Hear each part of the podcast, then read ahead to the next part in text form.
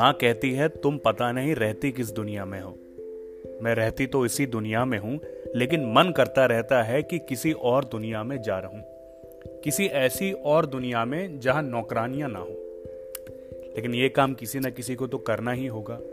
बस यही मुसीबत है। हर काम किसी न किसी को तो करना ही होगा। लेकिन मैं ना नौकरानी का काम करना चाहती हूँ, ना नौकरानी कहलवाना चाहती हूँ। पूरी बराबरी ना सही कुछ तो हो। इतनी ऊंच नीच तो ना हो कि कुछ लोग ऐश करें, कुछ लोग भूखों मरे, कुछ लोग हुक्म चलाएँ, कुछ लोग जी जी करते रहें, कुछ लोग कारों में घूमें, कुछ को जूते भी नसीब ना हो। मैं माँ को कैसे बताऊँ मैं किस दुनिया में रहना चाहती हूँ? अपने आप को बताते हुए भी अजीब लग रहा है। अंदर से आवाज़ आ रही है, तू अपने आप को समझती क्या है? खैर मना कि काम मिला हुआ है, अच्छे मालिक मिले हुए हैं, रहने के लिए घर मिला हुआ है। खाने के लिए दोनों जून की रोटी मिल जाती है। तन पर कपड़े हैं पाओ में चप्पलें हैं कानों में चांदी के बूंदे हैं और तुझे क्या चाहिए? उनका ख्याल कर जो बेचारे सड़कों पर सोते हैं और घूरों से कचरा बीन कर पेट भरते हैं। हम्म, जब से ये नासपिटी डायरी लिखनी शुरू की है अंदर से अजीब अजीब आवाज़ें आनी शुरू हो गई हैं। इस वक्त एक और आवाज़ आ रही है। मेरी कोई सहेली नहीं, असली। ऐसी जिसे मैं इन अजीब अजीब आवाजों के बारे में बता सकूँ, जो इन पर हंसे नहीं, जिसे उसके अंदर, अपने अंदर से ऐसी आवाज़ें आती हों। ये आवाज़ें असल में आवाज़ें नहीं। ऐसा नहीं कि सचमुच अंदर बैठा कोई बोल रहा हो। क्या पता बोल भी रहा हो। अब यही बात मैं किसी को बताना चाहूँ तो बता सकती हूँ क्या? माँ को बताऊँगी तो वो कहेगी, तू पता नहीं किस दुनिया में रहती है। पारो बेचारी तो हर वक्त अपने ही दुख में डूबी रहती है। ललिता अपनी जासूसियों में। सारी बातें किसी को भी नहीं बता सकती, यहाँ भी नहीं लिख सकती। सारी बातें कोई किसी को नहीं बताता होगा। सारी बातें किसी को बताने का मतलब उसके सामने सारे कपड़े उतार देने के बराबर। क्या मैं किसी के सामने सारे कपड़े उतार सकती हूँ? अभी तक तो अपने सामने भी नहीं उतारे। मन करता रहता है। कभी कभी जब मोटी का गंदा गुसलखाना साफ़ कर रही होती हूँ तो जी करता है, सब कुछ उतार कर नहाना शुरू कर दूँ। और गाना, मेरे जुबना का देखो उभार सकी मोटी बाहर से सुने तो पागल हो जाए। मैं दरवाज़ा खोल बाहर निकलूं तो उसका दब्बू घर वाला मुझे देखता रह जाए।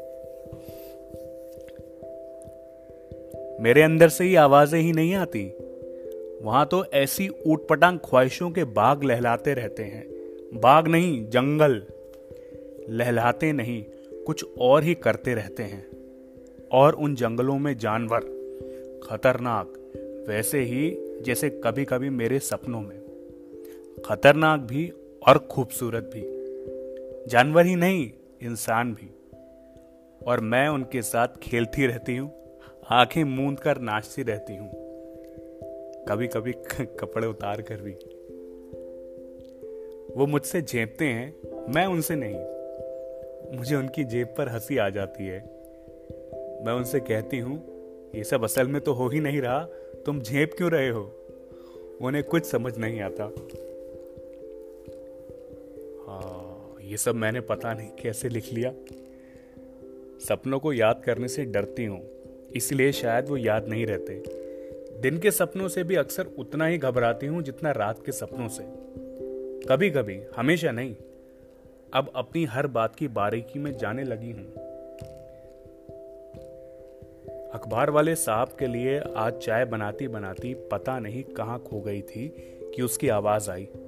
सपने देख रही हो, मैं चौंक गई। वो रसोई के दरवाजे पर खड़ा था। खोया सा और मुस्कुरा रहा था। उसकी मुस्कुराहट में मुझे कोई मैल दिखाई नहीं दिया। मेरा मुँह लाल हो गया था। बात बेबात मेरा मुँह लाल हो जाता है और आँखें भर आती हैं। मैंने चाय का प्याला वही साहब के हाथों में दे दिया तो वो फिर बोला, अपने लिए बनाई कि नहीं? मैंने अपने लिए नहीं बनाई थी। साहब फिर बोला, अपने लिए भी बना लो। ये कहकर वो तो ऊपर अपने कमरे में चला गया। मैं काफ़ी देर खड़ी सोचती रही। अपने लिए बनाऊँ या नहीं। मन तो नहीं था, लेकिन मैंने अपने लिए बना ही ली। फिर ये सोचती रही कि स्टील के ग्लास में डालूं या दूसरे में या प्याले में। आखिर प्याले में ही डाली, अच्छे प्याले में।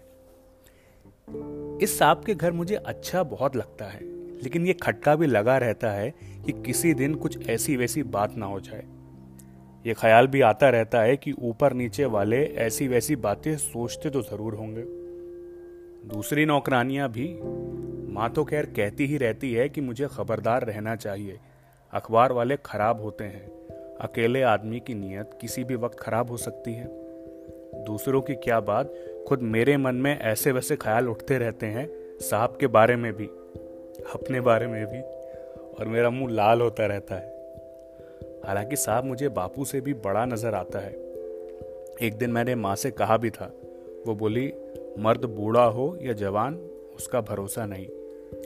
साहब के बारे में मेरे मन में जो ऐसे वैसे ख्याल उठते हैं, यही सोच सोच कर उठते हैं कि साहब के मन में मेरे बारे में उठ रहे होंगे। मतलब मेरा मन साफ़ है, साहब के मन का मुझे पता नहीं। वैसे मुझे लगता है उनके मन में शायद ही मेरे बारे में कोई ऐसी वैसी बात आती हो। माँ की बातें सुन सुनकर मेरा दिमाग भी खराब हो जाता है। चाय के साथ मैंने दो बिस्कुट भी ले लिए थे साहब से कहे बगैर पूछे।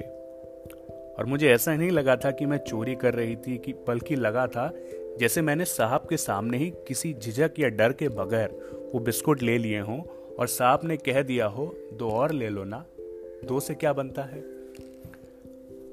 अखबार वाला साहब बिस्कुट और डबल रोटी पर ही जीता है। दाल, चावल, सब्ज़ी, रोटी तो कभी कभी ही बनती है।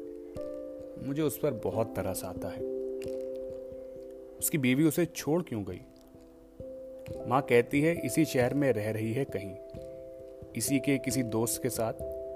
माँ को सारे किस्से मालूम है। बीवियाँ अपने घर वालों को क्यों छोड़ देती हैं? अब ये भी कोई सवाल है? मैं बुद्धू हूँ।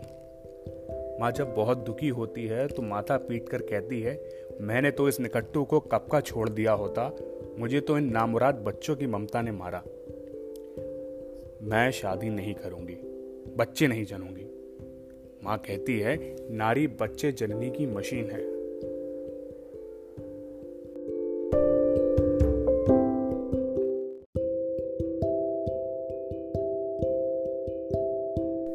नमस्कार। एक नौकरानी की डायरी का ये दसवां एपिसोड था। मैं उम्मीद कर रहा हूँ कि आप सबको ये एपिसोड्स पसंद आ रहे होंगे, क्योंकि हम सभी इससे रिलेट कर सकते हैं। प्लीज़ आप इसको शेयर करें, और अगर मुझे कोई फीडबैक देना चाहें या कुछ बताना चाहते हैं, पूछना चाहते हैं तो आप मेरे insta handle chat Isha ninety two पर कॉन्टैक्ट कर सकते हैं। Thank you. Keep listening, keep sharing.